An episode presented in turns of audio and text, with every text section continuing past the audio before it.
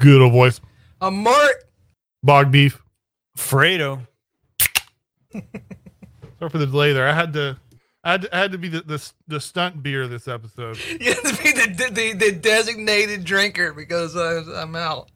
Take your license again? I got one of those things in the car you got to blow into. Blow and go? Yeah. Been caught lacking now. You ever have to go do that for somebody? No, none of my friends have ever had the breathalyzer lock. I can say that about myself. That's one of the few. None of mine ever did either because they always just used me to drive because I don't drink. So like that, they had the built-in designated driver. You're popular in your 20s when you got that going for you. Hell yeah. Yeah.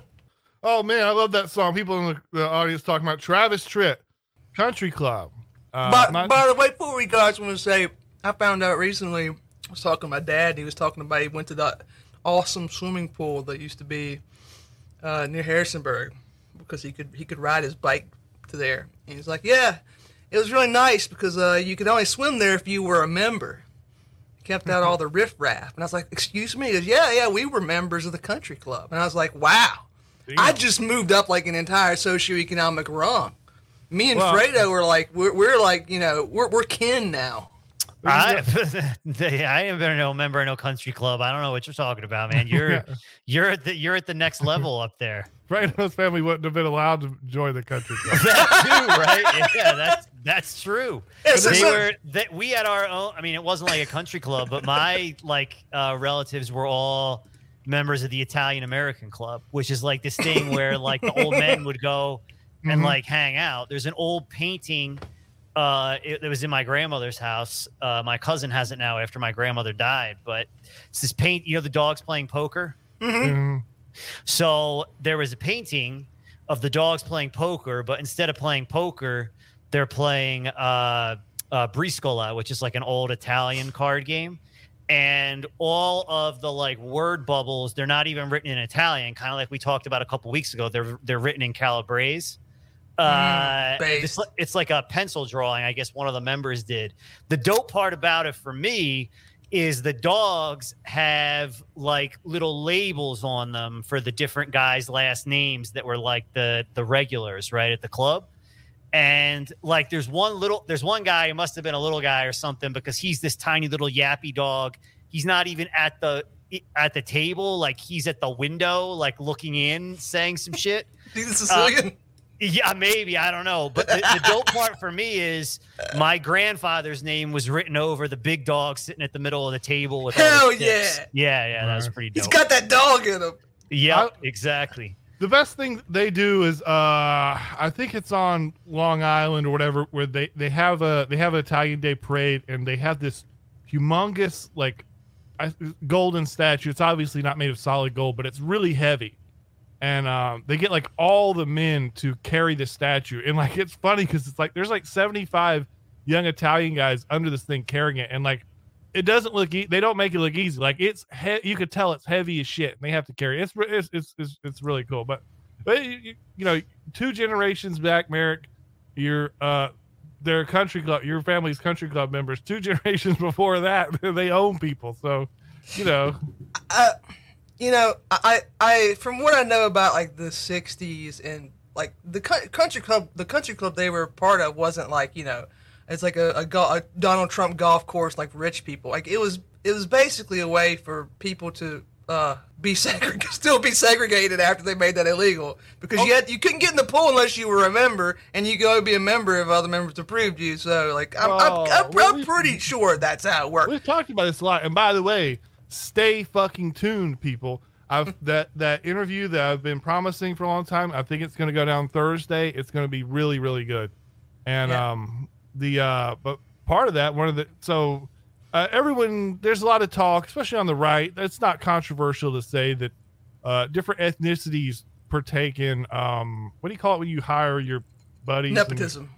Nepotism, ethnic nepotism, like literal ethnic nepotism. Mm-hmm.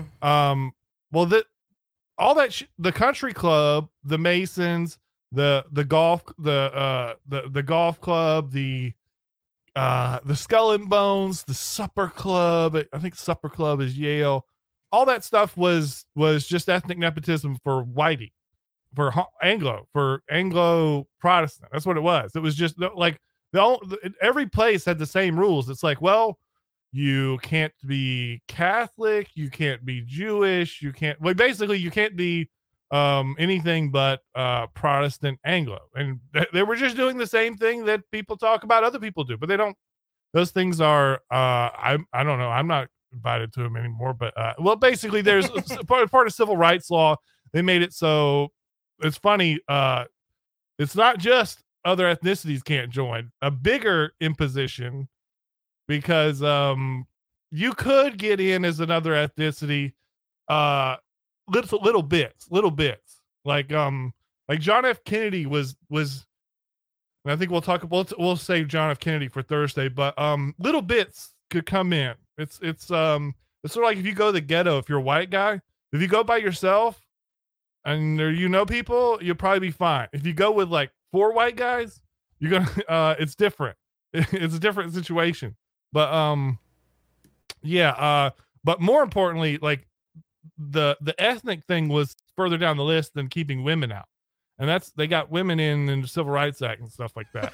Which was that's strategically, if you're trying to preserve like keeping people out, huge mistake, because women will always as soon as they get in lobby to open the doors wide open. They want to know what the fellas are up to. They got to know. Yeah, I mean, remember, these are the. We've talked to people like Yarvin. A lot of people have very convincing arguments. And I don't really go for them. But a lot of people think that, like, well, I'll say WASP for now. But there's a huge asterisk on that. We'll get into that Thursday. But the WASP was the original libtard. Well, maybe, but they didn't think women should have any involvement in leadership at all. Like, and they really, I don't mean like this is, I mean, like they practice it. Like you couldn't be a woman and join all those organizations I just listed. You ain't want no woman in there. That's the origin of the ladies auxiliary. Give them something to do and stay away. Mm-hmm.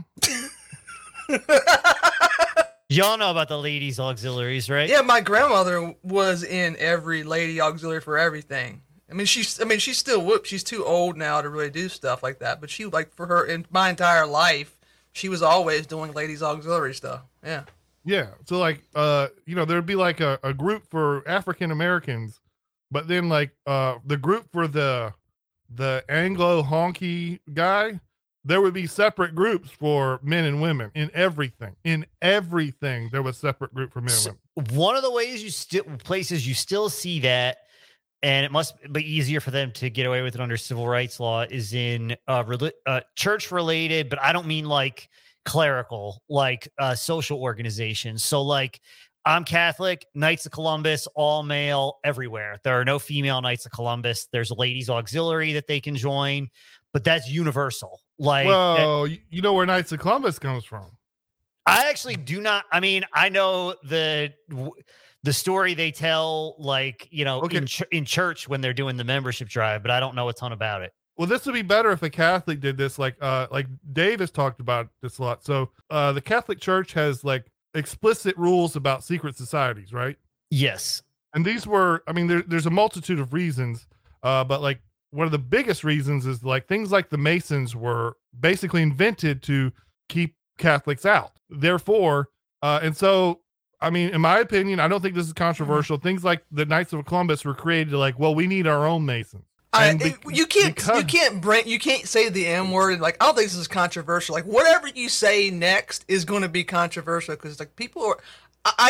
I genuinely don't understand this. I have known people who were like, I still know people who were like Masons, but like the absolute. I don't want to say conspiracy, but like they people give them a lot of credit, like that, like they basically run the world, and you know maybe they do, but my entire life you got I never... your wallet on you. pull out dollar bill, baby. Yeah. You want to hear about the nexus of conspiracies? I have family members who are literally same person, member of both the Knights of Columbus and the Masons. That's like some next level shit, I guess. I believe in the in. like the nerd terms, that's called dual specking. Help me out, Hellbilly Ellie. Am I right about that? Yeah, but the interesting thing about the Knights of Columbus is because, okay, so they made those rules, don't have secret societies. Then they had Knights of Columbus, which is supposed to like, well, we have to have our own thing because otherwise these guys are going to do this stuff.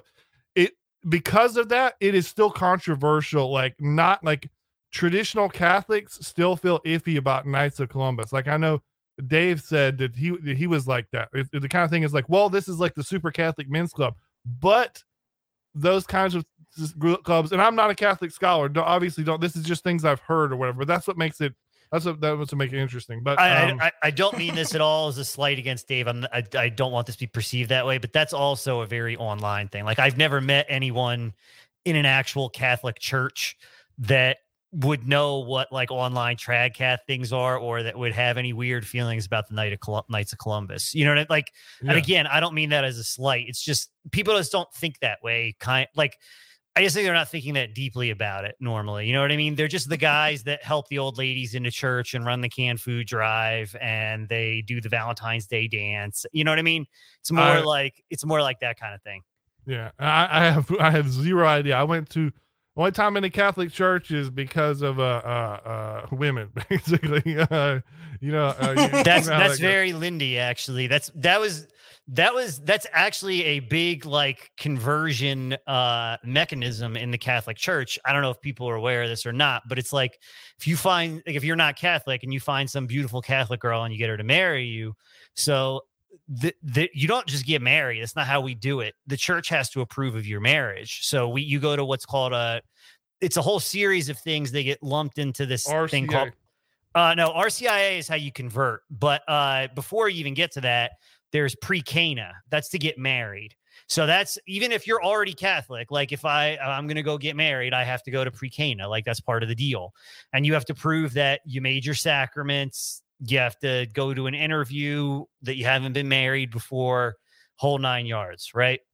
Mm-hmm. So when you go to pre-cana, if it's an interfaith couple with or only one of the people can prove that they're Catholic, there's not really an enforcement mechanism here, but one of the things you have to do is you have to agree with the church that the children will be raised Catholic and not the other faith. Otherwise, that you are not, as a Catholic, permitted to marry that person. Even if they're a Christian, doesn't matter. I mean, they have to be a Christian, but like, if they're a Protestant, you can't marry a Protestant unless you agree that the kids will be raised Catholic, make their sacraments, the whole 9 yards. So at that point, if you've seen that, this woman, definitely thought about it. That's the idea. Exactly. That's how it works. And half the time the guy ends up becoming Catholic anyway, because at that point, if you have to raise the kids Catholic, why are you not going to do that? And then you get funneled into RCIA. Case in point, my father, that's how he became Catholic. Right. So, that's a big recruitment mechanism that we have going for us. If you're Protestant and you go to the Catholic Church, do they not realize I could go to a Catholic church and obviously the Catholics wouldn't feel the same way about it, but I could go to the church. I wouldn't catch on fire if I didn't agree with the Pope. That seems like that would be very hard to actually. It is. Well, it is. It's not. They don't care if the non-Catholic spouse doesn't convert. The big thing is the kids have to be. You have to agree to raise the kids as Catholic and not the other religion. So, like Merrick, if you married a Catholic girl and she wanted to get married in the church, which usually she would, you'd have to go to pre-cana with her. And again, there's not like an enforcement mechanism here. They're not going to raid your house, but you would have to tell the priest that you agree that either A, you would become Catholic, or B, if you weren't, that you would raise your kids Catholic and not Methodist. You'd be promising a priest, essentially, that you would do that. Yeah, he's just a guy in a coat, though, like, for me. So yeah, it's like... and also, you're going to have to give up, like, your foreskin. No. Ship the sail on that one, my friend. Yeah, but did you guys see this... We got a lot of stories tonight, so I want to keep moving. But the only other, this one is a story, but it's not a ditty before, because it's an unofficial story. But have you guys seen Twitch streamer Atrioc issued an apology after accidentally revealing that he watched deepfake videos of streamers Pokimane and Maya. I saw, like, there were pictures of the guy, and he's like, he's doing the Michael Jordan meme cry, like it full, with his wife sitting beside him, and she's okay. So the setup here is that you know, these streamers, they this happened to Kurt Eichenwald, where you leave a stray window open. Yeah, but his was like anime tentacle pornography, right? Yeah, but by the way, you know, one of the original streamers, Dark Side Phil. Dark Side Phil. Camera's on the whole time, huh? He just fucking beat off on camera, and like people just like, nobody cares. They just walked away, and you could like, he was really tired. He just like passed out on the couch.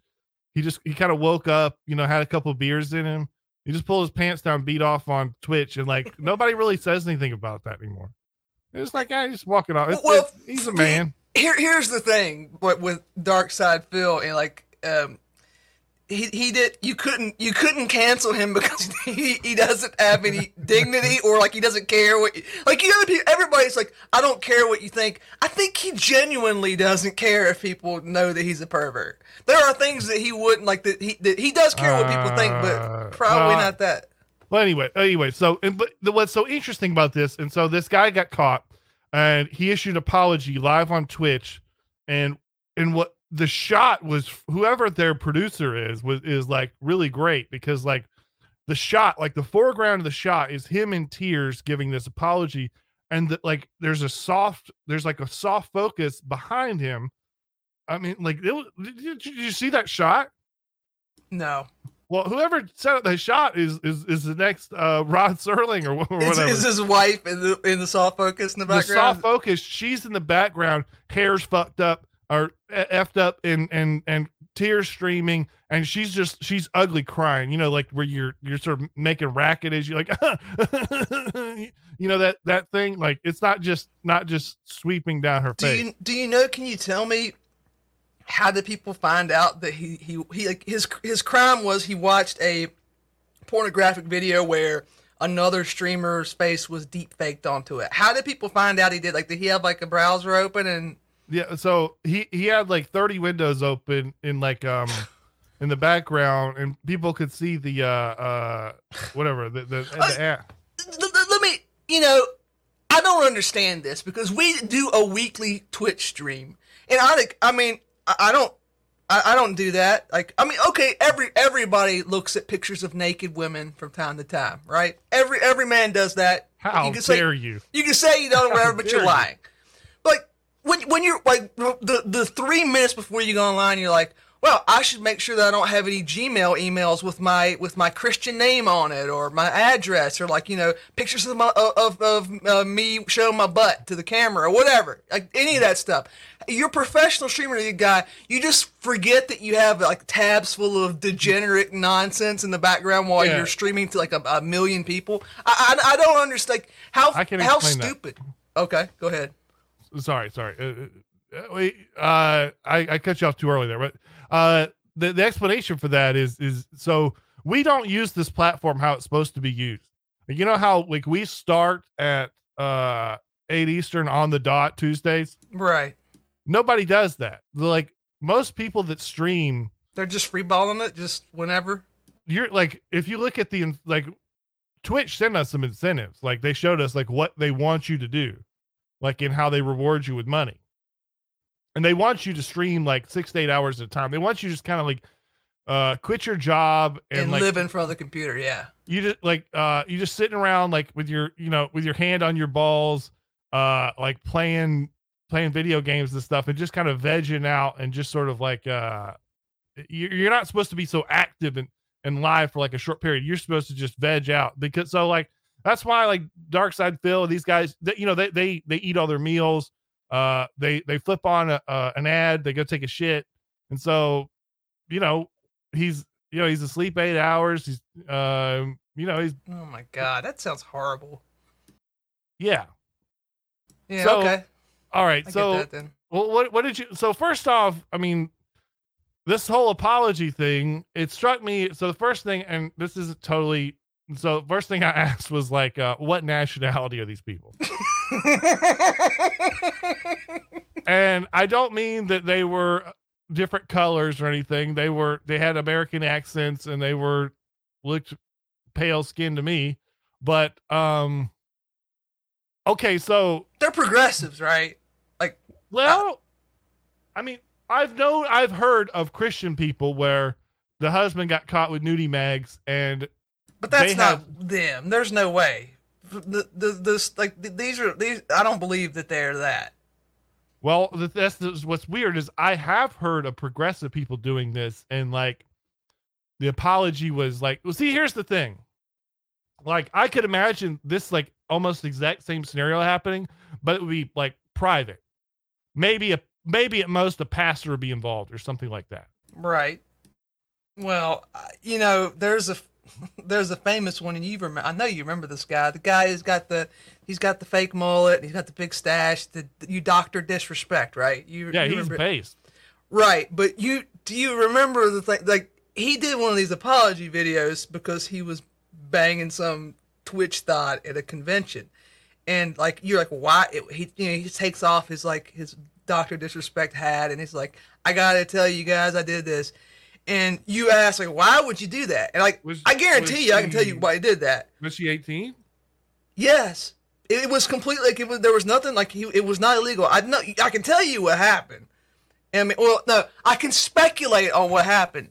Like, Mrs. Disrespect said, okay, if you want to stay married, you're going to go on your little thing, and you're going to, like, you know, admit to people who worship you that you're a piece of garbage. And you know what happened after that? Like he just like for months was just people were just like shit talking him about how he cheated on his wife and stuff. And like every time he's in a Fortnite or whatever, and somebody's like, hey, you disrespected your wife, like that's negative reinforcement, right? So like maybe that's what this is. You say you were looking at pictures of I don't know, whatever, PewDiePie naked. Well, you're gonna go on your Twitch stream and humiliate yourself in front of a million people, and that's how you're gonna atone for your sin. Like this is what people who are. This is what this is the only thing like you can do like to a secular person. If these two people were progressives, like what crime did he commit? He watched a pornographic video with someone else's face superimposed on it. Like I could see why if you were a Pentecostal, that would be a problem and you needed like to have accountability. But if you're a progressive, who cares? Wasn't the whole point like that you were going to unrestrained sexuality? He didn't commit a crime. Why is he doing a tearful apology? What's the point? You know, what's up with that? Well, that's what's so goddamn interesting because, and okay. So first off, I mean, you got to say this. Okay. So, would you rather play Monty Hall? And by the way, Hellbilly Elegy says it's like a horny version of the Japanese Emperor on the USS Missouri. Yeah, like yeah. Now it's a triumph. Imagine you're married, you have a beautiful wife, or you have two choices. You can bang the bejesus out of your wife. Which, by the way, is there anything like that could be wrong about that in any religion? Sleeping with your wife, right? Like a shaker, yeah, maybe. Or there is a sect of Judaism. Is it Hasidim where they have to do it through a sheet because they're supposed to take all desire out of it? You know what I mean? It's supposed to be just the reproductive part of it. Oh man, that would be rough, dude. Ben Shapiro's sister. I have to get it. Well, anyways, so you bang the bejesus out of your wife, no problem there. Or you could go to the bathroom and abuse yourself with a Playboy magazine. Which would you rather do? Okay, I mean, I'm not married, but people have been married a long time. They weren't married a long time. They were young. It's. I get what you're saying. Yeah. Oh, okay. I mean, you would think. Yeah. Imagine. You would think so. Imagine you're his wife, or imagine you're somebody's wife, or however you want to do it. Let's say you're and you're the wife, and you find a bunch of McDonald's. We in prison now. I didn't consent to this. No. I want to be the big spoon for getting locked up. Imagine you're a housewife. So your goal is to cook and clean after your husband. And on weekend, you're going to cook and clean out his truck. And you find a bunch of Burger King wrappers all in his truck. So he's been going off and eating Burger King. Like, you know what I'm saying? Like, he's going to get Whoppers. He's going to get fries. He's going to get shakes and stuff. Right. Well, I mean, he's allegedly he's eating breakfast with you. You're packing him a lunch, and you're eating dinner together. Now, you think somebody else is in the car with him? What is that? No. I'm saying, like, isn't that a little bit your fault if you're not really. He wouldn't be going and eating Burger King if you were cooking good food. You know what I'm saying? All right. I don't want to think about that with these Twitch characters, but I mean, maybe I don't know. It's important. I mean, this came up with Bill Clinton. I think here's what I. If you don't want him running around or beating off to weirdo porn, take care of your man. Yeah, like this is literally like you can do this. I mean, you know, when they get married, what do they say when you get married? You said to have and to. They don't say any of that stuff anymore. Are you kidding me? What's the phrase?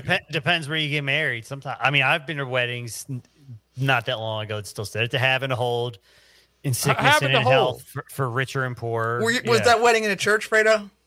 Yeah, almost every wedding I've been to is in a church. Yeah. Based. What's hold mean? If you don't want your husband beating off to AI cartoons.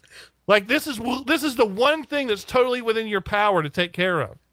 Maybe you should have been taking care of him. Thank you. Lupin Bro says maybe the wife should have been posting the apology. Oh, my God. Like, Billy Elgie's just having the hole. I just think this is just a sign that, and when we knew this already, the whole thing, it's all fake. Like, you can say whatever you want about it.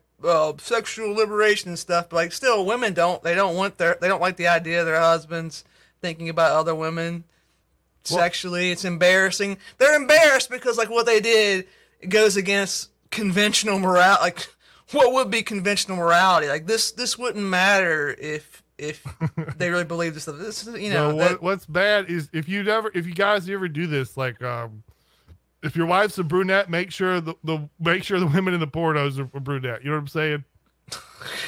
You're going to send weird men. The thing that pissed me off about this, reason why I roasted this shit, is because, this is one reason I'm techno-optimist. You know that thing that Elon Musk is going to do where, like, they hook up a machine to your brain and they can, like, read your thoughts? You ever seen this? Yeah. Neuralink? Yeah, Neuralink. Yeah. I want to hook this fucking shit up this guy because, like, okay, the thing is, when you're crying, like, the things that you expect people to say when they're crying are like real primitive, primal, true things. Like, I wish you hadn't left me, or I miss my dog, or you know what I'm saying? Right. But he's crying and he's saying things like, I want women on Twitch.tv to feel safe. I mean, I guess I didn't think about this until just now, but he's a Twitch streamer, I guess a famous one. The women who are in the videos are Twitch streamers. These are kind of like his colleagues, people that he might collaborate with, people that could probably more famous people because they're because women, these lady streamers are really popular. They could probably destroy him if they wanted to, maybe. I don't know. Whatever. But there's no, don't do this, by the way. If you do something wrong, don't, like, if you want to put on like your Sunday best and say, hey, I'm sorry, God, I shouldn't have done that. That's cool, but don't fucking cry because like now not only have you like you confessed, but you're looking like a little bitch. I've already planned out my apology. My thing is going to be banana breath. Is that? You know, my thing is this, and so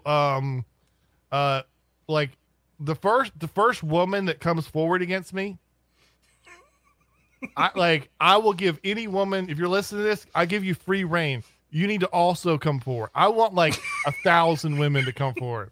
That's way more base, like, because we talked about this with that whiskey bit Twitch brand.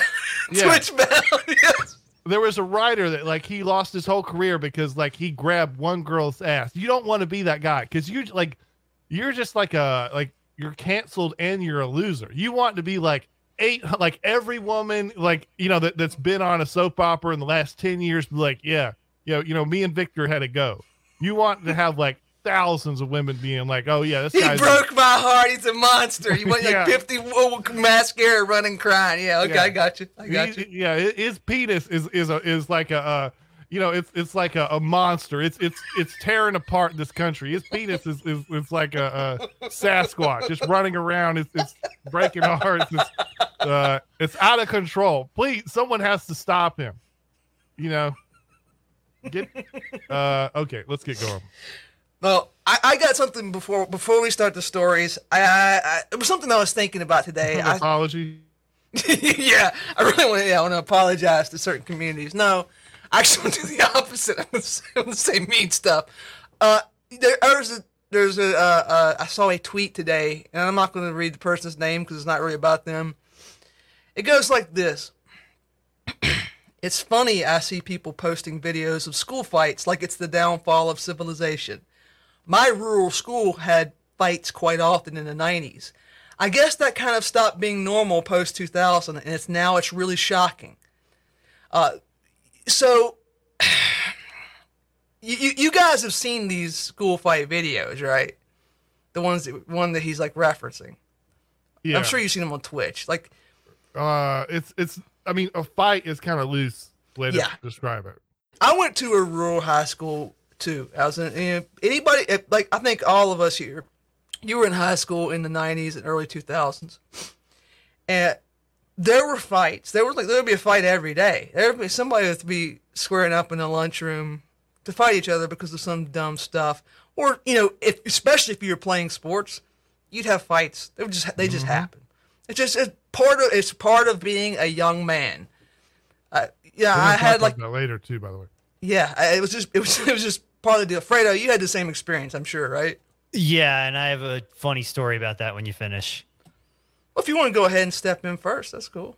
Okay, so I was going to say, I went to a Catholic high school, a small one, in a town where the public high school was really bad. So that created like an interesting thing because like a lot of people just went there. It wasn't like your parents had to scrape by to pay for a lot of people's parents did, but like it wasn't like a fancy like elite type thing. Like there were people whose parents just had regular jobs and just didn't want them to go to the high school in town that wasn't very good, right? Like that kind of thing. They would scrimp and scrape by or whatever. So the weird part about that is like you got radically different treatment depending on whether you were like one of those people or if you were like a person whose like parents were donating to the school. So like, for instance, we had a situation where, I don't know if you guys had this, but you ever have situations where like, they would lock everybody in the classrooms and they would send the drug sniffing dogs through. Did y'all have that? No, so we did not. We would have that every now and again the dogs would just go through the hallway past the lockers, right? Because then they would know whose locker to search for drugs or whatever. Jesus. Yeah. At any rate. So like a good example is like, okay, one time. This wasn't the private school for Little Lord Fauntleroy.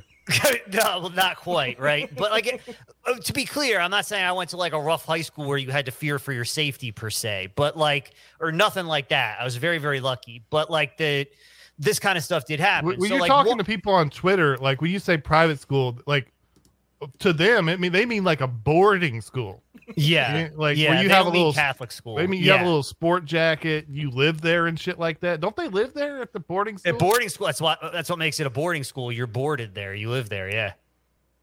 But anyway, yeah. So like, we had one kid who got nabbed in one of those. It was his first strike. He was out of there, right? Because he was just like a regular kid. His parents, like, whatever. We had another kid who had gotten caught with like drugs on property, drunk in school, normal times, didn't get thrown out.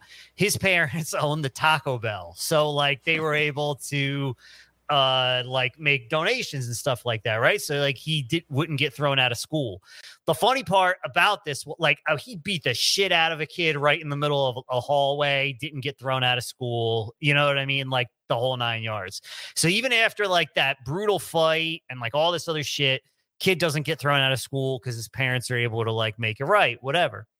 Ironically, the straw that broke the camel's back on this is in the lunchroom. He threw a Jolly Rancher across the lunchroom and it hit some girl in the eye, and her parents were like, we're going to sue the school if you don't kick this kid out, right? Or take action against him, because like she was very overdramatic, like one of those types.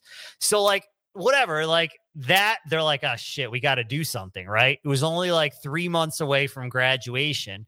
So the solution to this problem was they still didn't throw him out, but then they couldn't have him like in Gem Pop, so to speak. So Supermax. Yeah. No. So what they did is they we had like this little room that was technically a guidance office. Like there were college catalogs in there and stuff like that. They just got a shoe. They just locked him in there at the beginning of the school day, and then they would let him out for a half hour for lunch. Yeah, let him out in the yard for half an hour. But not during any of the regular lunch periods. So like, because like they didn't want him interacting with other students. Like, so it was like solitary basically. Like they would let him out. He could have lunch in the lunchroom, and you would sometimes see him if he went to the bathroom at that time and you had to walk through the lunchroom. You'd be like, people would like freak out if they saw him. Like, oh shit, Nate, what's up, man? It's been forever. Oh, what are you doing? You know what I mean? Like that kind of thing. Wheeling him out with a dolly, like Hannibal Lecter. Yeah. Did he drive a Mustang or a truck? I don't remember, man. It's been too long. But let me guess a name. Was it Drew? That was not his name, no. Okay. I don't know. Drew is kind of a low-intensity name. I've got a quick story I'm going to tell because I think it'll mess up your thing, Merrick, if I go after. Was Fredo finished? Yeah, so the end of that story is basically every day for the last, like, I don't know, 2.5 months of school, he just got locked in the guidance office all day, and that's how he graduated. See, Bog Beef, if your family was members of the country club, you wouldn't do something so rude like that. I can't interrupt. Go ahead and continue. All right, so I got a quick one. So my one is, so I went to a private school that was like one of these like, I've told this story before. So it's like one of these fake schools that's set up to win at sports. So the idea is that you get all the best athletes from all the high schools in the county. They can like legally just go to a quote unquote high school. But it's not really, it's not really a high school. And then you can just like, you can make a super team to go win championships. Right. Yeah. So, and I don't like, I know up north or in cities, they do this with boarding schools. They'll be like every, like LeBron James was like, there's like a boarding school for rich people. And then they also bring on all the top athletes. But anyways, so it was like that. And, I mean, it's obviously there's a lot of machismo and stuff like that, but the whole school is built around the football team, which was a badass football team, by the way. And anyways, so we would fight and shit all the fucking time. And this coach was so goddamn old school. Sorry, my language is out of control now. So GD, out of control. The coach was like, you know what? Take a get. Merrick might know this. What did you have to do if you got caught fighting? I would guess suicides. That would be my guess. No, you had to, close. I mean, suicides were a common thing, but coach would put, here's one. What did you have to do if you got caught smoking? Smoke the whole pack? You had to smoke a whole pack. We did that. Based. Yeah, all the baseball players always had tobacco. But anyways, quick story. So Coach Morton, if you got caught fighting, he would put gloves on you and he would make you fight until you're sick and throwing up. He would like, damn, that's hardcore. Yeah. And we didn't let, like, I don't think the principals, the teachers knew about this shit. So he was the football coach. The football field was, you had to take a short ride in the back of a truck to get the football field. So, we kept this secret from the teachers of the administration. And, maybe they knew, but they were like, well, let's just let Coach Morton take care of that because willful ignorance type thing. Yeah. Because Coach Morton is like skilled, like, you know, a football coach is like a slave master. These people are skilled at reining in. He's the highest person in the hierarchy at the school, but the school's all about football, and he's the coach. He's the big man on campus. Yeah, it's funny because he was like an old man, not old man, but I mean he was in his 60s, and you were scared. It was like he's Darth Vader, like he would kill you. But yeah, he would make you fight and fight and fight until you were sick and throwing up and all that shit. But anyway, sorry. How many times? Sorry, go ahead. I was going to say your smoking story reminded me. Smoking was allowed at our school. We had a smoking section. They phased it out my junior year, but like, yeah, first 2 years of high school, there was, when you were at lunch, right outside the lunchroom, we had a smoking section. Did you call teachers by their first name? No, definitely not that. There's different smoking schools. You know, there's that's the alternative school where you smoke at school and you call a teacher Todd or whatever, you know. The military school smokers, and then you got the art school. Just find your own way in the education. We want to give you room for your free expression. Anyway, the point of this was I wanted to, both of you, maybe Fredo already did answer. Did you ever see a fight in school where somebody like a 19-year-old freshman power bombed a nerd on the concrete? And never. He's doing nothing like I've seen in these videos. Absolutely. Did you ever see that bug with? I saw some people got thrown to the ground and stuff, mostly younger, but they were, this was all one-on-one, right, grappling. Like, nobody pulled out a knife or anything like that. Right. So like, if you got into this, there are different levels of fighting when you're young. And like, I'm not pretending to be a tough guy. I was never a tough guy. I got in a handful of fights.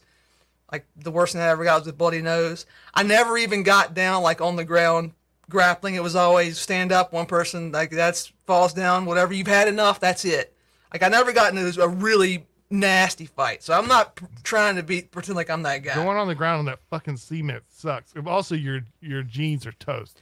But if it's you and another guy and you're really mad at each other, eventually you're going to go on the ground, and probably somebody's going to pull you off at that point. But that's like tier 2 of fighting. Like, tier 3 is you fall down and either he starts kicking you in the face, or other people come in and start kicking you while you're on the ground. This is not like normie high school behavior. I'm sorry. I said this on Twitter. I was like, this is what the guy said was the equivalent of, you know, Boomer telling you how, like, I worked at a furniture store and put myself through college, you know. Like, yeah, I understand that's how it was for you, but, like, this is really unfair to Gen Z because, like, I'll tell you, I saw a lot of fights. I went to a redneck school.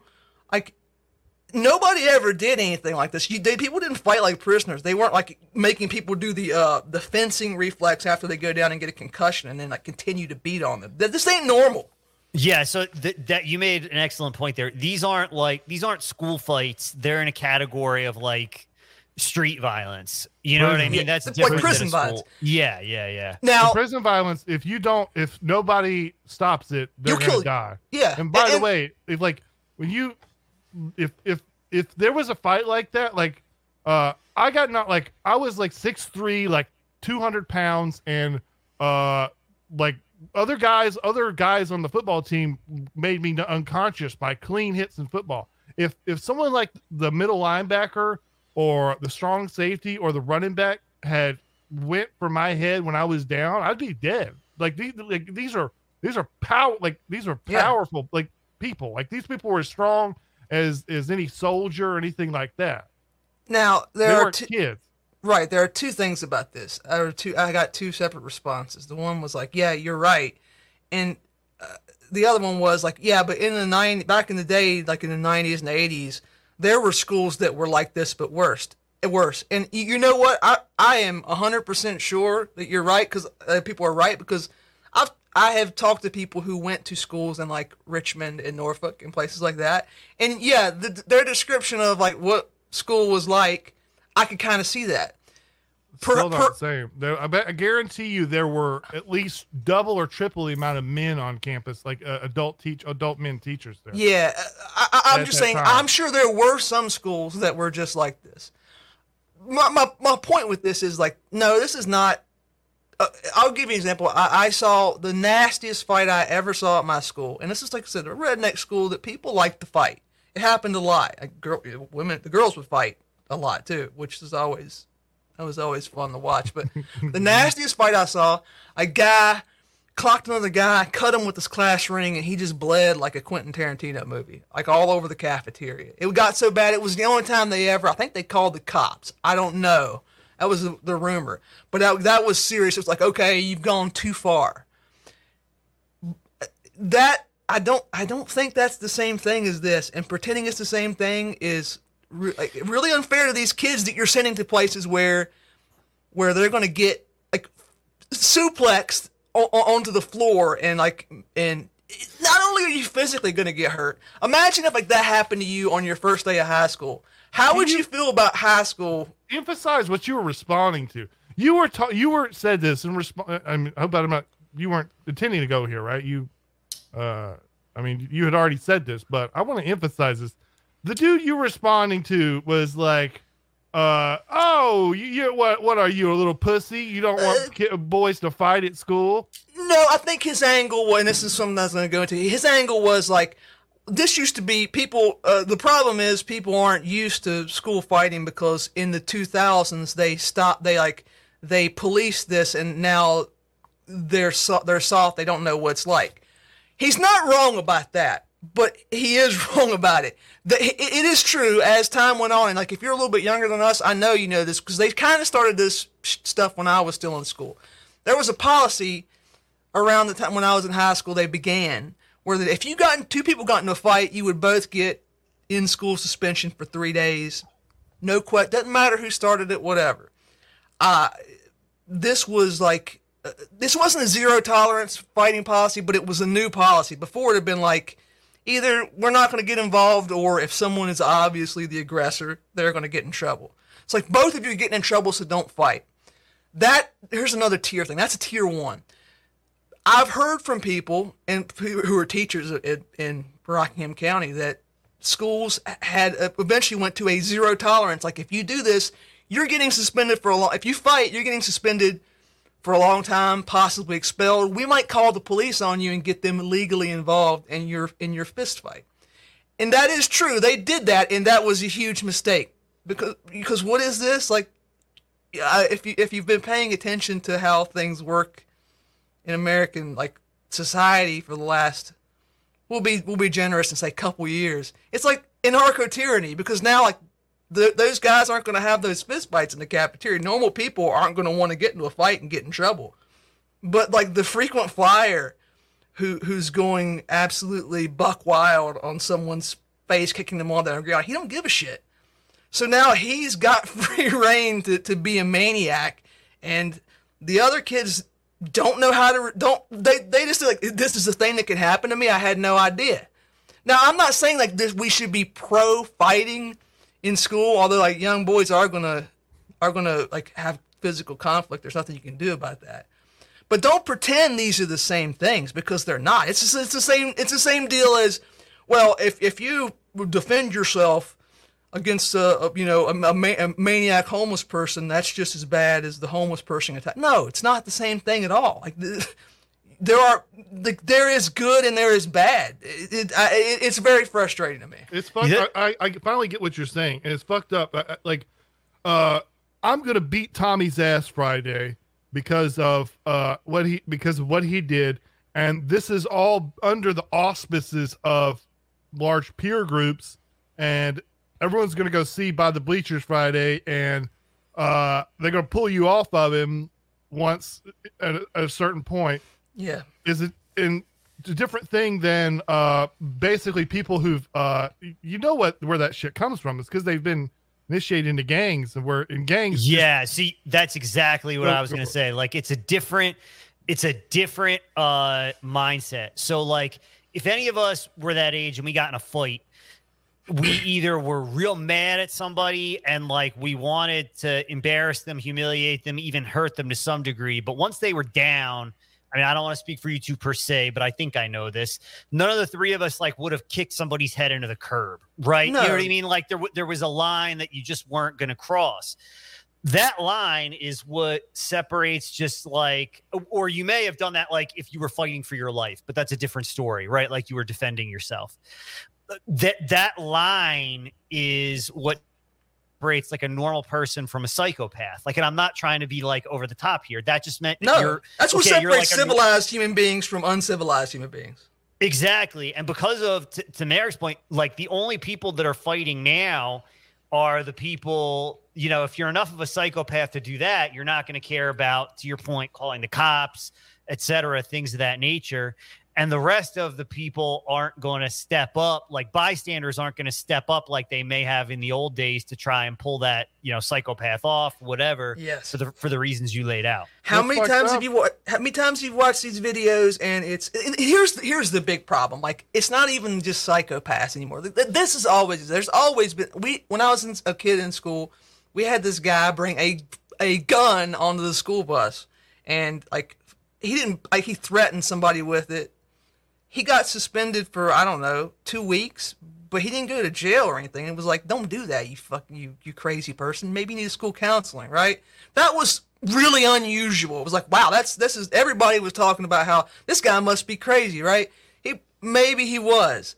The thing is, once they have this, like, the only punishment, like the punishment for, you know, trying to maim somebody in school is that you might go into the urban prison system. Like, you're in New York City, Washington D.C. No, oh, you're gonna go to juvie. They don't even fucking lock up adult violent criminals. What do you think they do to them? Nothing. So it's not even that. It's a matter of, do I not care about going through the legal system? And they, of course, they don't care about it, because like they're gonna be going through the adult legal system in a couple years anyway. They don't care about this. So you're forcing these kids to go to school with people who have nothing to lose. Like, this is what they do, and you're gonna let them beat on little Zoomer boys who play Fortnite, and we're gonna pretend like this is we're doing a trad return to the schoolyard scraps of old. No, it's not. It's not the same thing at all. Like, this is, and pretending it is ridiculous. Who's that economist that went to Brown? He's Scottish. I know who you're talking about. Yeah. Mark something. Yeah. He's good sometimes, and he's bad sometimes. He's not right wing in any way, but he's like honest to some level. I think, by the way, he's like, I haven't read any of his stuff or watched any of his stuff since he's become a Mark Blythe. Mark Blythe. Now Mark Blythe is an official member of the World Economic Forum. Yeah. So, yeah.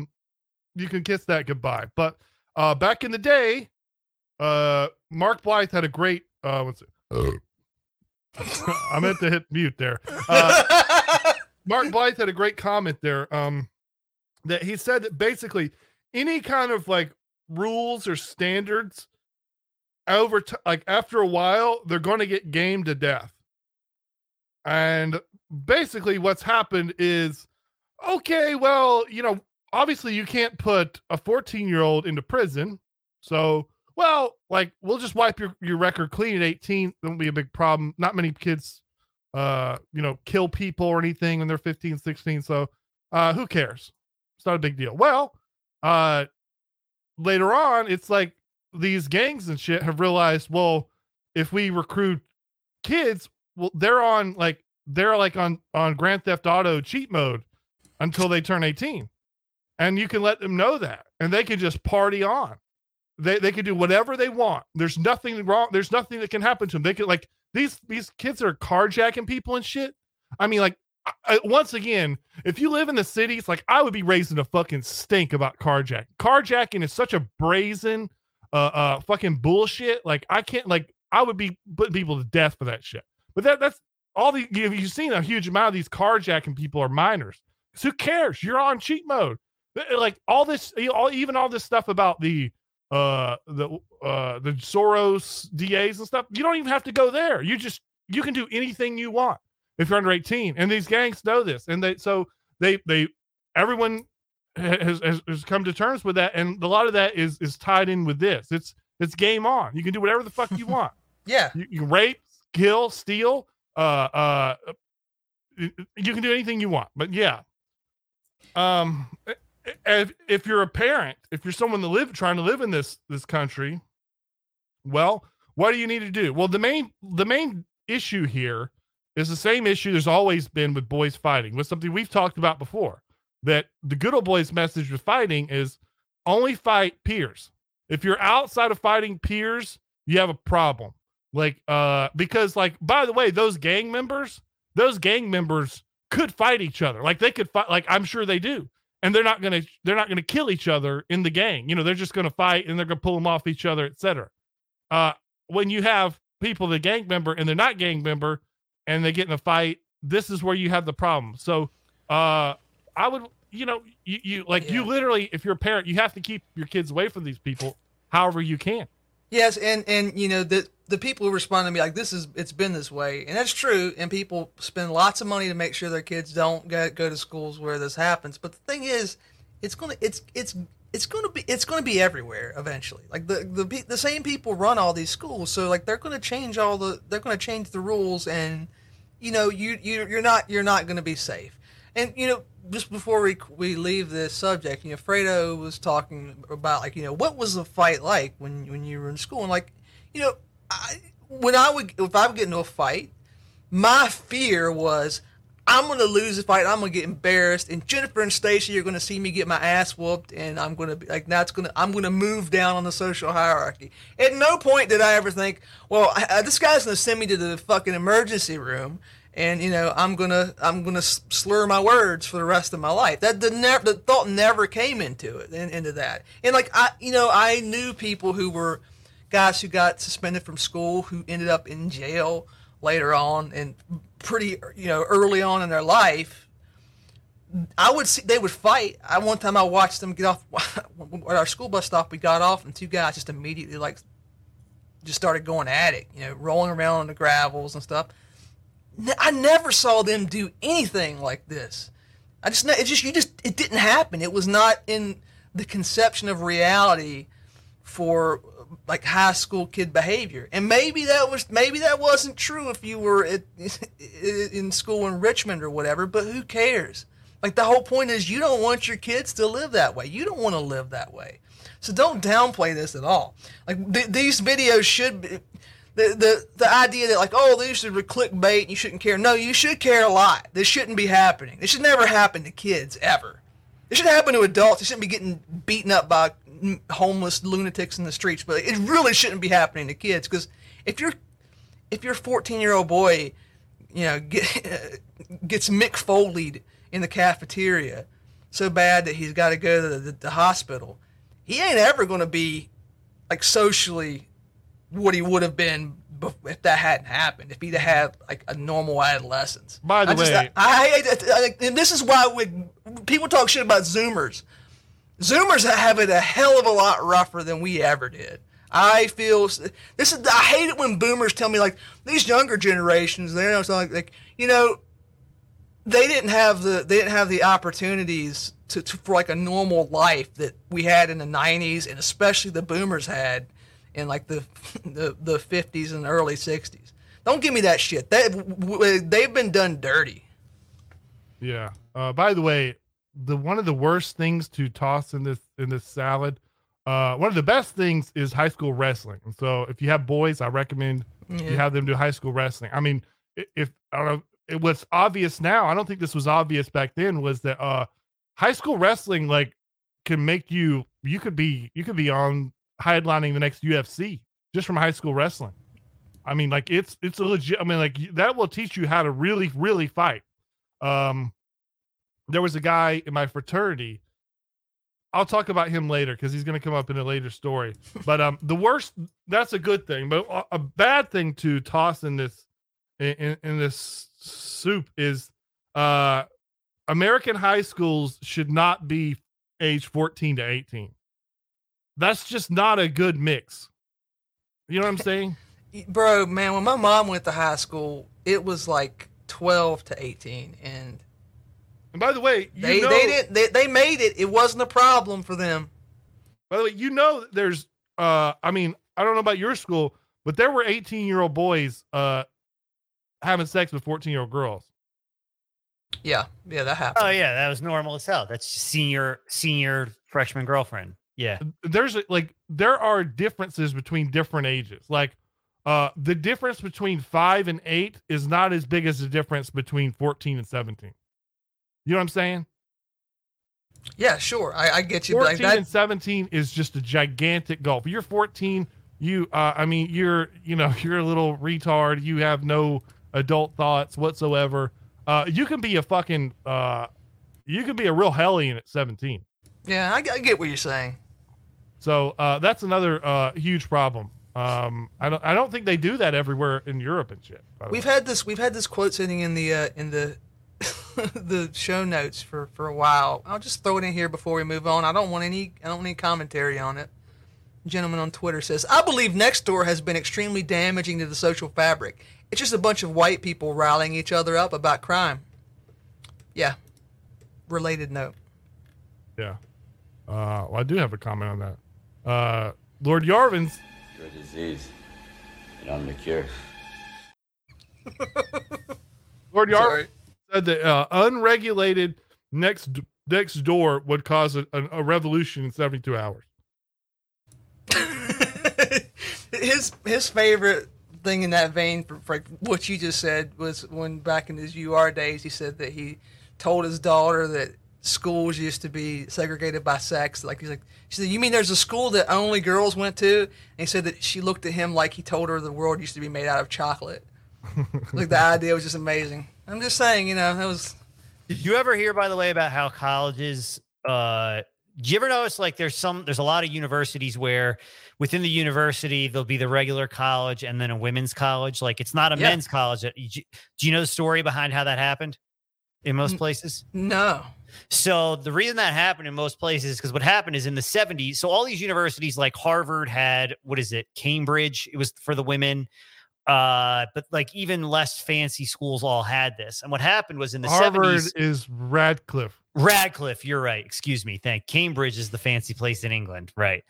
But by the way, like Radcliffe, like still exists. But like, as soon as they like mix them up, nobody else wanted their certificate to say Radcliffe on it. Yeah, exactly. So, but the reason why this all happened is because they put it to votes for the student bodies in the 70s. And as you could imagine, all the men's colleges were like, hell yeah, let the women in here. Right. But a lot of the women's colleges voted no. So that's why you see these universities. What that means is the main one that's co-ed college within the university at one point was the men's college that became co-ed. And then the women's college remained the women's college. No comment. Just the first 2-3 seconds of Motley Crue. Girls. I will make a comment. That would. Like, that's one of those, like, there's, like, so many changes we had in society. It's like, yeah, that was, I would have thought that was awesome when I was 19 years old. And, like, now, I mean, it was awesome when you were young. But it's like, maybe it wasn't the best idea. Maybe we shouldn't have done that. But, you know, that ship has sailed, I guess. Yeah. Okay. Let's get to some stories. I got the first one. We got a big story, but let's do like two little stories before we get to the big story, right? Yep. Okay. First story. DeSantis proposes banning diversity and inclusion initiatives at Florida universities. Florida Governor Ron DeSantis says Tuesday he intends to ban state universities from spending money on diversity, equity, inclusion initiatives and hope that they will wither on the vine without funding. It really serves as an ideological filter, a political filter. Yeah. The proposal is top priority for DeSantis' higher education agenda. And I think Rufo has been helping him with this, right? Rufo is one step further. So there's this really, it's state run, but there's a tiny liberal arts college. It's either in Tampa or St. Pete. That's like known. It's sort of like Evergreen type thing, but not like the old Evergreen. You know what I mean? Like, as in just like real wacky alternative liberal college. Well, DeSantis just like basically technically gets to appoint the board of directors for the college. So he just wiped the slate clean and put Rufo and a bunch of other guys like that on the board there. So the students were all like saying, "I feel unsafe." You know what I mean? Like the whole nine yards. Do. Yeah. Oh, this is big. By the way, I mean, this is a little small thing that's like, I'm not sure how I feel about this, but over the next 2 years, we'll see this growing DeSantis-Trump fight. And I don't really see anything wrong with that anymore, basically just because Trump is a man. Trump wants to be president, feels like he deserves to be president. There's nothing wrong with that. I feel like that's the same case for DeSantis. Like, a lot of people, I've had a lot of discussions with people locally and stuff. They're like, well, DeSantis will just want to help Trump. I don't think that, because if it was me, I want to be the guy too. You know, I'm a man. I'm a politician. I want to be president too. So that's my thought purpose. Maybe other people wouldn't have the same thought process, but no. And I think that also Trump has shown some weakness, right? Like, I mean, he's made some, I don't know how to put it better, missteps. I don't know if polling is real, but it doesn't show him nearly. I mean, he's still very much ahead, but not nearly as much ahead as he was like 4 months ago if they were to run against each other. So yeah, I think you're right on target there. What's so strange about this, well, by the way, Hillary and Obama were doing this and they teamed up, but what's so strange about this, and I don't have an answer for this, but all the people who like specifically say that populism is bad, like it's wrong and it needs to be cut out of Republican politics, like all of like it on like right-wing people who write and stuff, they all love Trump. And we're the reverse. And like, there's a lot of, you know what I'm saying? Because I don't like to say this. Everybody in my family loves Donald Trump. I voted for Donald Trump. I like Donald Trump. They know that if he runs for president again and wins, that he will appoint John Bolton, and he'll let his dumbass son-in-law craft Platinum Plan 3.0 and let people out of jail for Kim Kardashian and all that stuff, because he's like he's a celebrity guy. He likes that. He'll just do whatever. So why wouldn't you like Lindsey Graham? Like he does this hilarious. He's in this hilarious Iago routine for years now, where he like half the time he's saying that Donald Trump has gone too far and he must be dealt with, and he's kissing his ass. And like you what would be your reaction if you were in Donald Trump's position? You would want to destroy this guy, wouldn't you? Like he's dangerous. Like Lindsey Graham is dangerous to you. He is an enemy inside the court. He flatters you one moment and he sticks a knife in your back the next moment. You think he would hate these kind of people, but he doesn't. He loves them. He loves the guys who tell him he's great and work against them. Like the stuff with DeSantis is hilarious, because like Ron DeSantis has not said he's going to run for president. He ain't saying shit about Trump. Trump just randomly attacks Ron DeSantis constantly on his. Well, I mean, he's trying to scare him into not running. I mean, I get that. I'm just saying it's just really funny, because like he's not even said he's going to run against him. Well, that speech that when Trump came off on that was because DeSantis had like the meeting with Paul Ryan or whatever to explore presidency. Trump found out about it and got mad about it. Yeah. Now, I think we might benefit from this. Now, a lot of the argument that's against DeSantis by people who don't like populism, because DeSantis seems like I know it's not, though this isn't the way things work, and there's often kind of idiosyncrasies and stuff, but DeSantis seems like the perfect, like if you don't like populism and you like elite theory and stuff, well, DeSantis is like a fucking Harvard lawyer. He doesn't really make populist appeals like nearly as much as Trump. And like look what he's doing here. I've got it. Like most of those people are often like race is number one. Who's been better on race? Trump versus DeSantis. I mean, any funding for diversity, equity, inclusion, it's pretty strong. Has anyone else done that? Well, I know people are not going to like to hear this, but it's the truth. Like they're in the state of Florida in his time as executive, he's done things I do not like, especially pertaining to the United States Civil War, but that's neither here nor there. What he's done is his language has been moderate, and he has used his power to attack the power of his enemies directly, which is good. I think you should do that. You should. This is what the progressives do, by the way. Hey, I'm just here to get your wages higher and give you health care. That's all I want to do. And like really what and like your plan is free sex changes for every toddler, right? I'm moderate. I'm cool. Don't worry about me. That's how, if you're like a radical person, that's really how you want to proceed. If you had a radical agenda or whatever, I'm not saying that DeSantis does. He might be a basic bitch Republican. Don't really know. Well, Trump's always done the opposite. Trump says bombastic stuff, which is good because that's how you win power. That's how you won power in 2016. And then he puts, I don't say even he does this, he just put people in charge who undercut everything that he said on the campaign trail.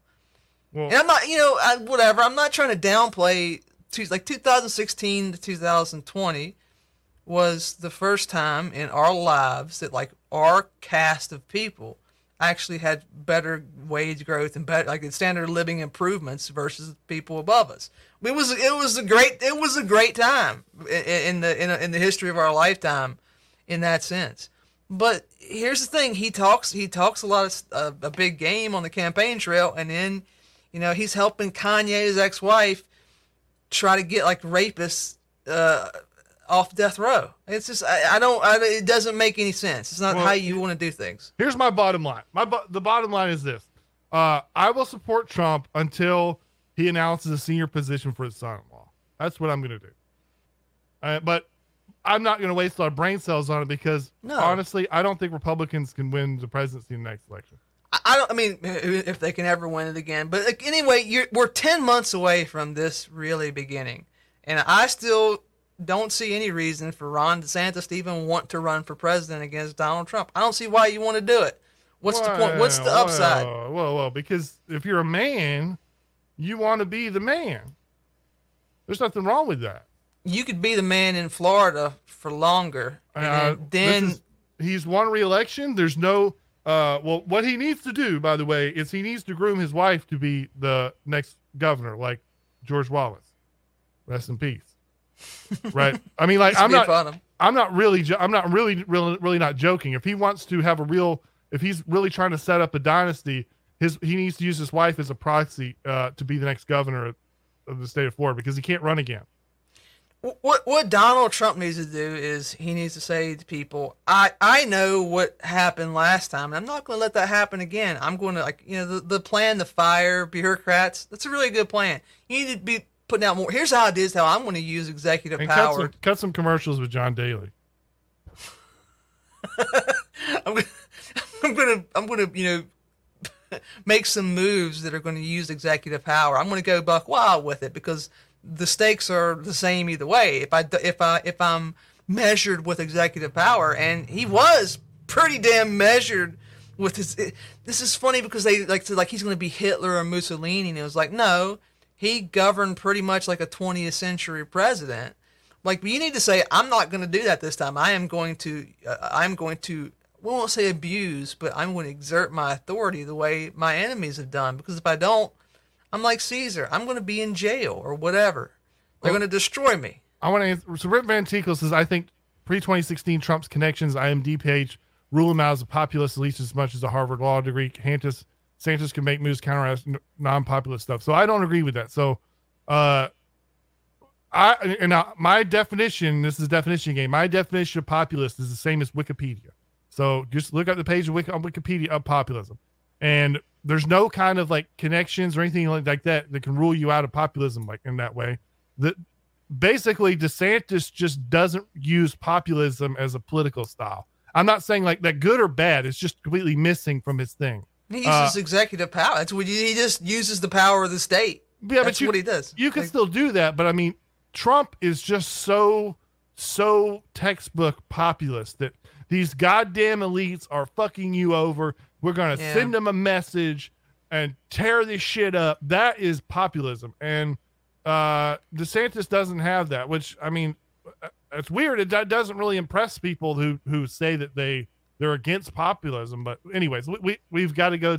DeSantis runs Florida. He to say we're here to take the thing back from the elites. You can't do that. You're in charge now. What he's saying is we're in charge, and we're going to. Yeah, but stylistically, that's just not that he doesn't really play those chords. I'm not saying good or bad. I agree, stylistically, that's but that's the issue. It's style is style. You don't get style points in politics.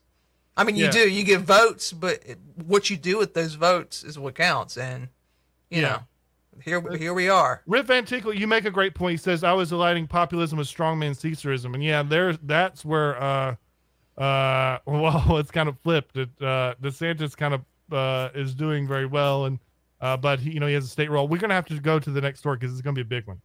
All right, Fredo, you didn't have anything, did you? Nope.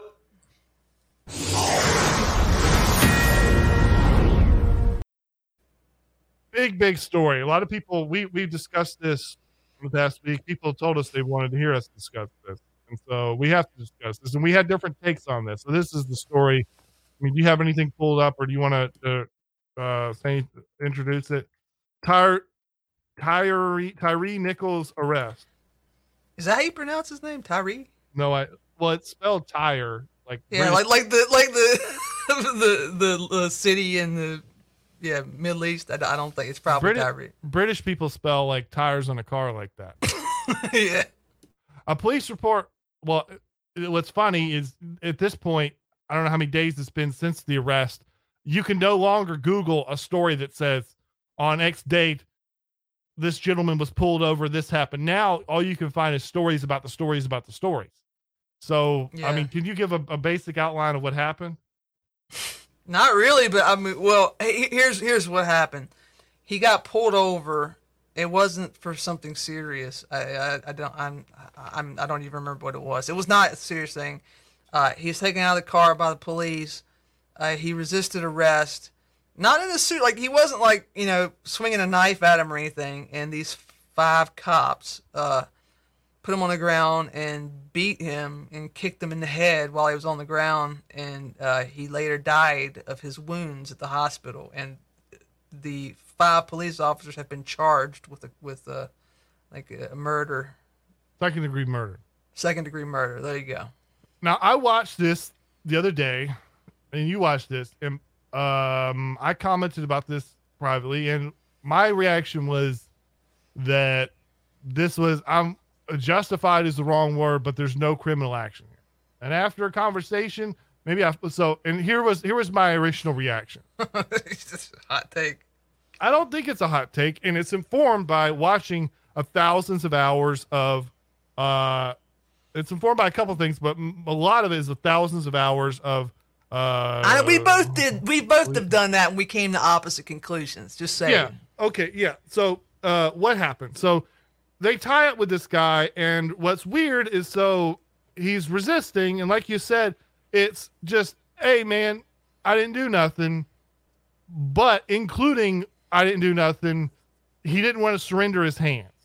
And if people are welcome, I would post it, but Twitter will literally not allow you to. I posted this video on Twitter, and Twitter immediately freaked out, started sending emails, was like, you can't post this on Twitter. I never get that, by the way. It immediately started telling me you're fucking up if I posted this. And the posting was in the past, and this happens in about every other day, 3 times a week in America. Somebody says, hey, let me see your hands. They say, no, man, I didn't do nothing. Let me see your hands. And then they deploy a gun and shoot. And, just type in appendix carry draw. And you can see that you can go from being hey, fuck off, to shooting a gun in less than a second. It's just instant. It's instant. You can be shooting a gun instantly. So cops are like, give me your hands, give me your hands. And notice every single one of these incidents we've seen is, hey, let me see your hands, man. No, man, fuck that. I didn't do nothing. Fuck that. No, I didn't do nothing. Just what's the charge and what's this and what's that? And the cops are just like, they want to see your hand. They want either hands up or behind, and they want to search you. They want to make sure you don't have a pistol. And part of that is they're scared. They're scared of getting shot. And you can watch these videos, and they're watching these videos too. They watch these videos constantly. They're saying, oh, did you see the shooting in Sacramento yesterday? Yeah, man, I don't want to get smoked like that. Adding on to that, okay, this is something that comes if you've ever fought people or been fighting. So most fights, when you watch on Rocky and stuff, people just sort of throw haymakers at each other. But that's not really how fights. Most fights, you're grappling and you got on grab and you're grabbing and you're rolling. All this shit happens. And when you do that, there's an animal part in your brain that goes crazy. And it's like, you start getting mad. You start getting really mad. I told Merrick, I've told these stories before. So twice in basketball games for no good reason. Like we were just sort of scruffling around for a rebound and you're grabbing and some guy's got his elbow chicken winged under my thing and something snapped and I went nuts. And I just started, one case, I knocked the guy out with my elbow. He had this bleach white hair. His hair was just covered in blood, like Ric Flair. And immediately afterwards, I was like, it wasn't a thing where like, I was like, I'm going to kill. Like, I was like, what did I do? I didn't mean to do that. I kind of lost control of myself there. Now, we talked about this before. I had one friend in college who was like, he did minor league, like UFC stuff. He was really good. And so he would spend like all day at the dojo fighting. And we would like practice, like we would all go get drunk behind the fraternity house, and we would have a game where it's like you go fight Paul, and Paul, like, you can do anything you want to Paul. Paul is going, and you're going to fight Paul, but Paul isn't going to punch you. Paul's just going to wrestle you. And what wrestling means is other drunk youths will call out like weird and bizarre wrestling holds, like the banana split and stuff like that. Like, put him in the banana split. And be like, okay. And what's weird about Paul is since Paul spent all day fighting, he could like have a casual conversation or joke while he was grappling with somebody. But that was very bizarre, right? Because it was second nature to him because he had done it so much. He didn't all have to think about it. Yeah, he probably spent like 4 to 5 hours a day at America Top Team. Just keep that in mind. Just keep that fact in mind. Continue. Now, no cop can do that. A cop can't sit for 4 or 5 hours at rolling at America Top Team with like top talent all day. Now, but when you start rolling around and you're just grappling and you're all doing all this shit, you're not in the right mind. And remember, like, in my opinion, it was justified to be rolling around with this guy because it's like, just give, like, we want to search you. Like, we just really want to see if you don't have a pistol. Even like, there's all this legal stuff that the guy is saying, like, well, I didn't do anything wrong. I didn't do this, or I'm in a minority and all this kind of shit. But like, no, the cop don't care. They're like, I need to see hands. And like, I know that no one's going to believe that, but if you don't believe that, please start watching police activity. Now that was the first thing that I told you. Mm-hmm. And what would you say to that? Okay. Fredo, if you have a take on this, I invite you to do it because I'm going to go into a long thing and I don't want it to be too unbroken long thing. By the way, one of the reasons why I felt a little bit humble about this is that I know of police officers that disagreed with me. Okay. Fredo? Yeah, I have the unsatisfactory both sides thing where I agree with everything Bogbeef said. I don't know that they needed to do everything they did once he was already down on the ground. Because at that point you're in a neutralized threat situation. But that's my very short take. But okay. But are you? Because he still refused to give him the hands, right? Yeah, I'm not saying that you have to stop as soon as the guy hits the ground. And I'm not saying I know where the line is, so I don't like to criticize. But I think the question is, like, was there a point where he was clearly going to be no longer able to draw, right? Because the point you make about appendix carry is very valid. And I don't know the answer to that. I truly don't. That's the whole question here. Okay. So first of all, this story is a media psyop is going too far, but like it's one of the latest things where like the media is going to psychologically torture America. Someone on Twitter said like, because the libs are bored, they want another race riot. That's probably true. There's no reason for this to be a national news story. There is a reason for those cops to be fired, and like charging them with murder is by no means out of line. Like they did, there was certainly criminal actions there.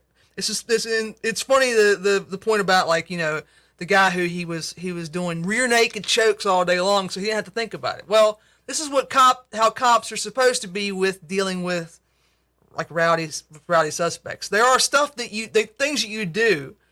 And if you watch police activity videos, you'll see it. So first of all, let's say what happens in the video. They pulled a guy over for reckless driving, whatever. I had a hard time finding if some people said he had no criminal record, whatever. He wasn't a frequent flyer. He wasn't one of these guys that he wasn't like George Floyd, right? He wasn't somebody that he's always fighting with the police. That wasn't really who he was. They go up, they pull him out of the car, they spray him with pepper. I'm assuming that he was like didn't want to get out of the car arguing with them. They sprayed him with pepper spray. They got him out, threw him down on the pavement. He insists he didn't do anything. He wasn't cooperating with them. They got a little rough with him at that point, but nothing that I put anybody in jail over. But and then he tries to get up and take off, and they catch him again, and they put him down. He's face down on the pavement, and they start beating him and kicking him, especially on the ground. Like, they're standing up and kicking him in the face and in the head. There's, like, cops aren't allowed to do that for a good reason, because you're going to kill somebody if you do that. How do cops deal with someone like this? Well, you do use pain compliance. I see them use pain compliance all the time. They might beat the shit out of your arms, so you can't do that appendix draw, so that you'll give them your hand to be handcuffed. They might spray you with pepper spray. They might use the taser directly on your body to zap you until you finally give up. What they never, ever really do, unless, like, you're actually grappling for a gun and you're in a life or death self-defense situation, you don't beat people on the head. You just don't do it anymore. They stopped doing that, like, in the early 2000s. So what they did was not doctrine. And that, like, it definitionally makes it criminal. I would like to compare it to the Floyd thing. I wouldn't have charged Derek Chauvin with a crime. Maybe you would fire him because of, you know, certain things that we found out about him, but I certainly wouldn't have convicted him of murder. That was bullshit. These guys are probably going to go to jail and be convicted of murder and go to jail, and rightfully so, because you can't do that. You're not allowed to have five guys kicking a dude in the head and killing him. You can't do that. It's not permitted. And it probably wouldn't have happened if these guys were the cream of the crop, and some of them were hired in like a special way. They weren't necessarily as qualified as they should have been. There were, the funny thing that we found out today, there were six cops there, and there was one cop who was there, and he did not partake in what they were doing, probably because he knew that his ass is gonna be on CNN. They fired him anyway, as well as some of the EMTs. Who respond? I mean, this is what they're going to do. Everybody who's involved in this, it's now a civil rights martyrdom case. Everybody's going to take the fall for it. That I don't agree with that, but I do agree that they were out of line. And for once, like, they have finally found that like a legitimate police brutality case that ended in murder. Like, they finally found one. I guess it's only unfortunate for them that A, it wasn't an election year, and B, all the cops were black, because, you know, they probably can't burn down every major city like with this victim and these perpetrators. So, like, yeah, I strongly disagree with your take on it. And I think you convinced me, and it's basically just foot on head is not good. You can't do foot on head. You're at that point, you're not doing your job. You're mad at the guy and you're trying to hurt him. Like, this is I very specifically brought up these school fights because I knew we were talking about this. Like, the difference between a school fight and someone trying to kill you is them kicking you in the head when you're on the ground. And, you know, that applies to this too. They're cops. They are held to a higher standard. Okay. And now, of course, this story becomes a story because it's such an edge case. Only thing I would add is, well, this is going to happen again. Because of the thing that's like, give me your hands. Well, I didn't do nothing. Because I don't want to give you your hands. And then this way escalated, like, well, this is going to happen again. So if it's very, I mean, what was the riots like on this one? They weren't. I mean, there were. I'll be honest. I didn't pay a lot of attention to it. There were like, they weren't big riots compared to 2020, but they did have riots over it. Yeah, I don't know. I just If this is, well, anyways, I have nothing else to add on. They don't need an excuse. Whatever. It's like the point here is, and I'm going to say something, you know, pro cop or whatever. You know, the media does this crap, and this is part of the psychological torture. It's that every time a cop has done something like this. And it's happened a few times in the last few years, which is exactly what you expect. There was the one case of the guy, I think it was like North or South Carolina. He shot a dude and he like dropped the gun and it was caught on camera. He went to jail for murder. Yeah, you should go to jail for murder. You committed murder. These guys, I think, lied in their reports, said that the guy went for their gun when he really didn't do that. Which is pretty stupid when you're on body camera. Like, everybody's going to see that. It's a pretty dumb thing to do. But, like, you know, they weren't sending their best. This case, probably murder. And then this is going to happen because you're a country of 300 million people with insanely violent urban areas. The cops are going to kill people, and you should punish them for it. But the thing is, they don't. At the same time, we're supposed to downplay pretty massive increases in violent crime and especially murder that's happened over the last 2 years. If you care about this, you're crazy, you're a bad person, you're a liar. Like, do you remember when Dave talked to Ben Burgess? Do you remember that? This is deep distributist lord. Do you remember that? He had that debate with him. Yeah, by the way, mentioning Dave, I thought about this today. Someone brought up that we go on the same time slot. So this is like the... this is like Monday Night Nitro mentioning WWE Raw. Yeah, we should spoil the results, you know. Yeah, Dave, when he made he still makes videos under distribution. He's gonna drop the belt. He would do these debates with like progressive guys sometimes, and Ben Burgess was one of them. Oh, by the way, I have to say this. So we have friends with lots of people who write for Compact or whatever. Why is that piece of shit writing for Compact? Ben Burgess? Yeah, I don't know. Thank you. Yeah. And by the way, you should look at Dave's old... some of them had to be... One person, he bodied him so hard that he demanded that Dave put the video private. It's unlisted. You can still... If you still have the bookmark, and I do, you can listen to it. I mean, he absolutely just... He puts this guy in a coffin. Anyway, he talked to Ben Burgess, and... He had this basic discussion with Burgess is he's not a big shot, but you know, for our sphere, he's like the progressive version of a big shot in our sphere. And you know, Burgess goes, well, you know, more people in America are killed by police than you're more likely to be killed by the police than to be killed by a criminal. And you know, Dave says, like, what are you talking about? That's you're several orders of magnitude wrong about that. Like, you know, a handful of people get killed by the police every year, and you know, there are how many murders? Like, that's a crazy thing to say. You're not only are you inverting reality, it would be like you're more likely to be struck by lightning than to be hit by a car. Like, that's no, you're wrong. Like, you've got it completely backwards. Well, this is what I'm talking about with these people. The crime. The crime increases in the city are really important. They're going to kill, like, over the course of a few years, they're going to kill thousands of more people and do horrible things to probably hundreds of thousands of more if this goes on long enough. This is a serious problem. It's a lot more serious than 5 dudes in Memphis killed a guy and they're going to go to jail. They're being immediately the police fired them. They were charged with a crime.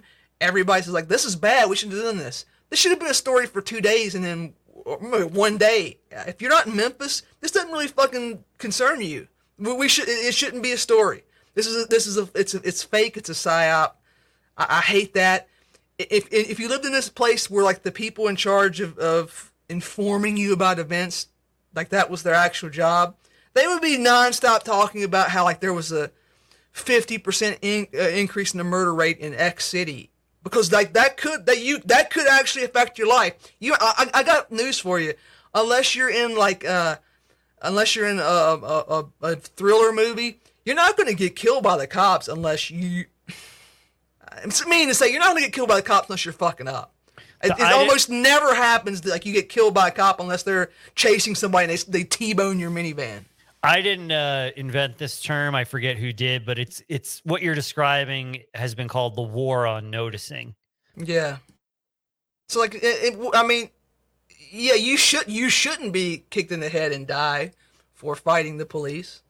I agree. Yeah, they should be punished for that. But like, also, this is not going to happen to you unless you are either lightning strike level unlucky, and like you get the one psycho cop from the 90s slasher movie, or you do something really stupid. You can prevent this from happening to yourself a lot easier than you can stop yourself from being shanked by a homeless guy outside the ATM in the city. Let's talk about the real tragedy.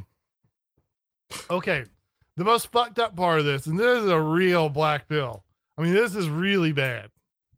I mean, this is very unsettling, but look at all the answers that are put forward. Yeah.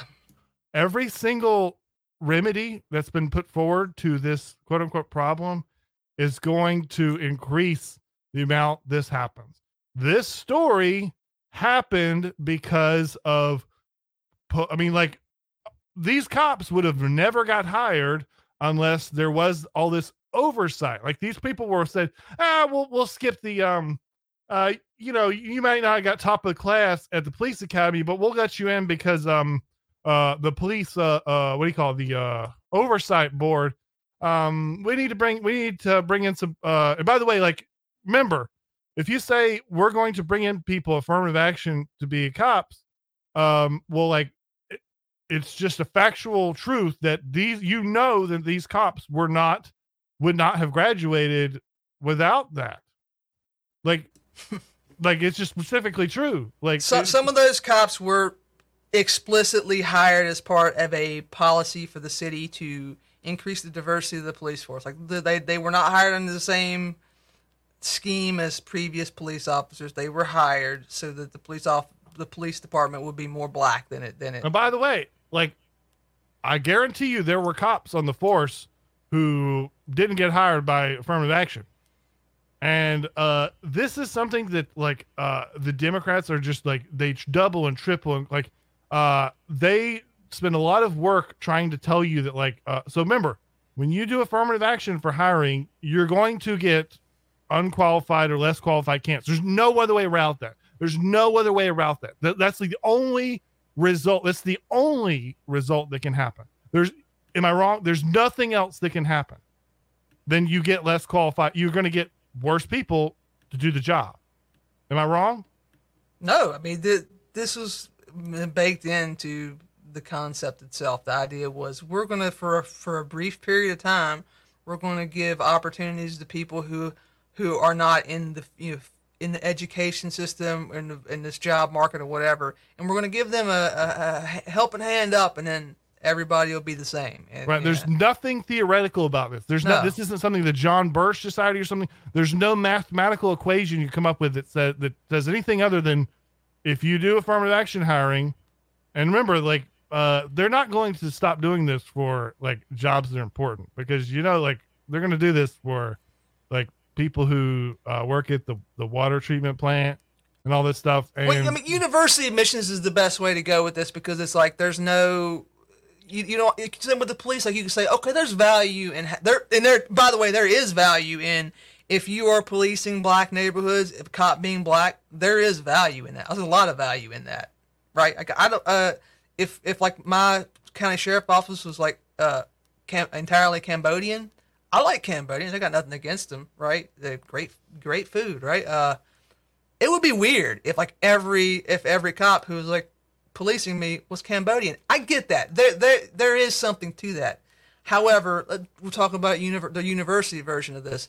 When it comes to affirmative action university, explicitly what's happening is you have a set number of positions in the university where somebody can learn. So you want to give it to the people who like get the best grades and the best test scores, because they're going to do the most with that.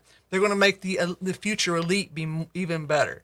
Well, with this, what you're saying, and like maybe this is so self-explanatory, it doesn't need to be said, but people don't act like it is. What you're saying is, no, we need to make like 30% of those people not the smart, like the most like fit for the position by the standards that we go by, because it's important for 30% of them to be whatever, to in this case not be Cambodian. Like, that's important. Well, when you do that in your job, like you're a police, firefighter, a brain surgeon, whatever, there's going to be there're going to be consequences from that. That's just you can't get around it. Of course, you have people who are not like you. Who would you rather be, your theoretical physicist working for the United States government jet propulsion lab? Would you like it to be like Dr. Bob Wong, who's first generation Taiwanese immigrant, or me? Which one do you want? Who do you want to be building the space shuttle that flies over your house? By the way, was there anything to note about all of these cops? Were any of these cops over 40? I don't know. They didn't look. They all looked fairly young, 20s and 30s. Yeah, I thought you put the older cop with the younger cop. That was kind of strange. Yeah, because there's usually not a problem finding older cops, because it's a life job. Yeah, and here, just to I think what the point you were getting at. Here's a hot take from Noah Smith. He wrote for Bloomberg, and he's a take artist. He's way higher tier than us, right? More and more, I'm convinced that the big policing reform we need is to professionalize the police through massively increased training requirements and higher education levels. Yeah. It's what's exactly what we need? We need a professionalize. Well, it's funny about that. We need to professionalize the police force. Well, policing is already professional. They're not volunteers. But what he means is we need to make them in the professional class cast people. That's what we need. We need grad students to have this job. Yeah. And this is one of these things that people accuse us of, so we're class war, what is it? Yarvin called us communists, whatever. We're okay, that sentence that he just said, he means class war. That's what he means. And that's not an interpretation. He's literally saying a different socioeconomic class of people needs to do the job. Kind of. I mean, what he's really saying is that we need to fire all the police officers and replace them with people who are progressives and will use their position sociology of power. Groups. I mean, yeah, okay, but I mean, that's, yeah, fair enough. But I mean, but what he's really saying is we need to control the police and make them they need to be like the British police. They need to go arrest people for arrest your soccer mom for posting things on Facebook and ignore your daughter getting molested. But he's explicitly saying get rid of fat Irish guy that remember that Irish guy, if he doesn't get the job, his alternative isn't to be a writer. He's gonna be working a pipe factory or something. I'm kind of, but not really, because he's not saying that I don't want people like these 5 Memphis cops. He's saying that, but he ain't thinking that. You know that he would be fine with on the whole black dudes without college degrees being cops. He's saying we need to have this needs to be controlled by the federal government. Oh, okay. Well, now that, by the way, that's different. And by the way, there's people going around saying that. There's the first person to say that. And, I know I deleted my tweets a couple years ago because I wanted to keep your account. But how many years ago did I say that the Democrats would want to turn the police into a federal force? Minimum at the latest in 2000 when we had the first set of the crazy race. I mean, I'm sure it's on the podcast, the one with the Peppy. No, sorry, the frog. What's the not Peppy Frog? What's his name? Apu. Yeah, with the Apu frog and the riot gear. We talked about there, because this. I mean, and this is not we didn't invent this idea. People, smart people, have said this for a long time. This is what they want to do. Nobody told me that, by the way. No, but I'm saying you come to this conclusion if you sit around and think about this realistically, Not everybody does that, but you will come to this. This is what they want to do.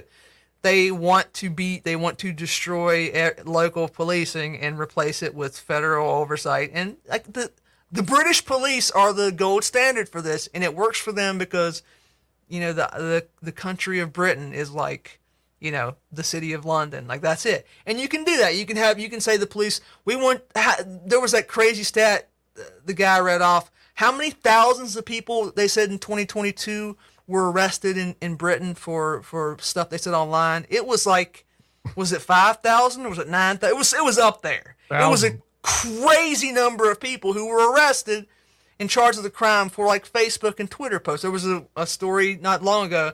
A guy got 11 years for encouraging terrorism because some dude who shot up a church or whatever read his stuff online, and they said, okay, that makes you a terrorist. Well, and meanwhile, like in the UK, there are literal gangs of people who like have a business of molesting young, vulnerable English girls and using them, like trafficking them. We know about this happening. It's happened in like dozens of cities. The story pops up over and over and over again. The cops knew about it. The authorities knew about it. They did nothing about it. That is, that is textbook anarcho-tyranny. They want our police to be more like that. That we're gonna use you to terrorize our political opponents, and the actual, the actual purpose of justice, which is to like, equal enforcement of the law, proper execution and enforcement of the law, they shouldn't be wasting their time on that. They should be terrorizing people who are too right wing. Yeah. All right. Anybody else have anything on that? Nope. Any more stories for tonight? No, I mean, not really. We're running kind of long. Do you have any stories, Fredo? Nah, I mean, just really quick follow-up. We already talked about the pistol brace thing, but just the rule actually hit the Federal Register today. That means it became effective. The important part about that is that means someone can file a suit now, because you have to have standing to be able to sue to overturn. So standing is basically a fancy lawyer way of saying you have to be negatively affected by the rule. So now that it's actually in the register and taken effect, the lawsuits can begin. So we can keep an eye on how that goes. I had something for you. It's probably good that we don't have much time, because it's one of those things you still can probably get kicked off of Patreon for. The New York Supreme Court struck down the bat flu vaccine, bat flu pokey squirty thing for healthcare workers, right? That happened like 2 weeks ago. Yeah, it was a while back. Yeah. And also the CDC says that there are possible health risks over Pfizer thingy. Yeah, it's becoming more and more socially acceptable to discuss those risks without being deplatformed, I've noticed. Yes, we have no comment at GOB about that, because we like being on Patreon. No comment about how good or bad it is. Just saying that's a thing that's happening, and it may be an attempt to retcon something like, this was always a known thing all along. We never claimed otherwise, without getting too specific, I think. I bring it up because you were very adamant about this from the very beginning, and we knew this guy one time who did a podcast with us who used like his Christian name on the podcast and talked about stuff. It was really admirable, because like he would say things that, as someone who had a good job and lived in a northeastern place, it could have really hurt him to say these things that turned out to be true. And I just really thought that was really admirable with him, as I hide behind a picture of Rod Serling and am afraid to say the V word on here. So I figured a little victory lap for our friend Fredo, who is legally distinct from the other guy I was talking about. Yeah, I appreciate it. Yeah, it's been interesting. I still don't think, by the way, that there will ever be a wholesale sort of repudiation of the underlying technology. And the reason for that, there's a lot of reasons. The biggest reason is, I believe as you guys are aware, how we all pay so that people can have PrEP for free, and on demand. It's very expensive. It's like $2,000 a month. Those patents are, I don't know exactly when they expire, but I mean, it's a drug patent. It's not going to go forever. And I know one of the first uses for mRNA technology is going to be HIV vaccination, which I presume, although I don't know, nobody knows because it's not out yet. It's going to be like the COVID vaccine where you'll need one every few months. So that could be very big business going forward, a way to sort of replace any lost income if, in fact, PrEP goes generic. Yeah, I like HK guns, Heckler and Koch, and like if I was gonna buy a Heckler and Koch rifle, like I can't because they'll cost like 10, 20 grand now. And the reason why they cost 10, 20 grand is because the only people that are gonna be buying them, they have like good contracts with the government. And if you know the government is gonna pay for it, then you charge anything you want because the federal government they like tax people, they can pay any price. Because the person writing the check isn't the person, it's not their money. So yeah, just I don't know if I'll eat PrEP, but we'll eat something to our butts are gonna be hurting pretty bad as soon as they get that shit out.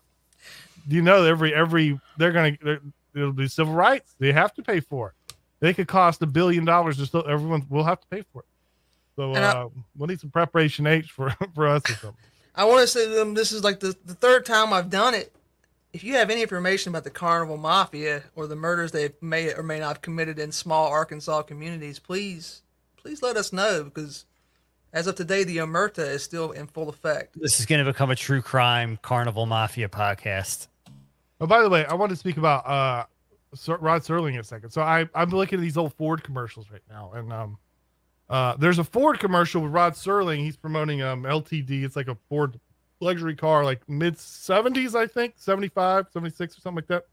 And what's weird is well, I guess it's not weird. Okay, so Rod Serling in these videos, he's like in his 50s, and he looks much older. I mean, like, and if I understand, he died younger, like he died in his like 60s or something like that. You know about this? Well, I mean, yeah, he chain smoked and drank, and yeah, I mean, you would expect him to like. That's what happens when you hit your 50s. When you live that lifestyle, you don't usually go too well for you. Totally unrelated, but like I read something, you know, another guy that died early from that same era, similar lifestyles, like Ian Fleming. I never really read about his personal life, but like he basically had affairs with like every woman in the world, like that you could imagine. He got like kicked out of the service for having gonorrhea or something like that. and he died a very young man, I guess, from the stress of being a chain smoker. I think an alcoholic, and also having like just a nonstop chain of STDs, I guess. Well, if you like hot chicks, being a film director is pretty decent gig. He was an author. He didn't. Oh yeah, yeah. He just wrote little books. Yeah. The best TV show ever made in history, by the way. You guys need to watch it. I guess my mind got it flipped because I thought that he looked like anyways, when there was an interview that people passed around where he's like 24 or whatever, and he looks 46. I mean, but yeah. Anyway. All right. Well, thanks for coming out, guys. Have a good night, everybody. Making their way the only way they know how. Let's just